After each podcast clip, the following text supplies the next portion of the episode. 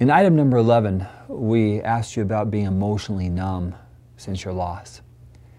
Now, emotionally numb is, is really just, I can't, I can't feel emotion, I just feel flat, I just, I can't feel. Now, if this is the case, it goes back to the question we asked about in shock. It's not uncommon for us just to be numb. Not up, not down, just blah. That's a very normal, common response when we lose somebody that we care deeply about. That numbness is the body's inability to respond.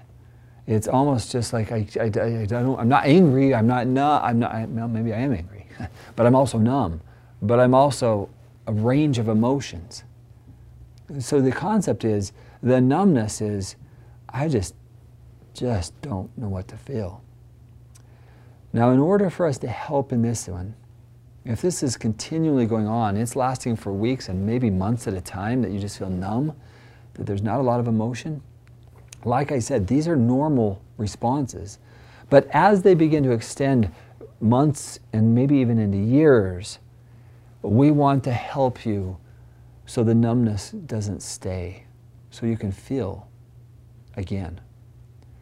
So today I'm going to create a, just really an opportunity for you to look inside of yourself. We're going to talk about the inside sensations, what your body's actually feeling. When we get into traumatic or difficult experiences, it's not uncommon for our mind to go numb, to numb out, because it's too painful. So we don't pay attention to our body.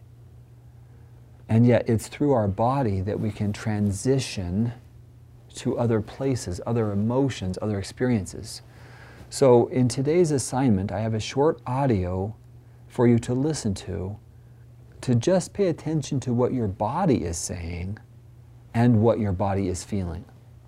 So, I'm going to encourage you to listen to the audio and just pay attention to what your body is saying as a strategy to help you understand more fully the numbness that you're feeling currently. So I'm going to encourage you to go listen to that audio now and really become attuned to your own body.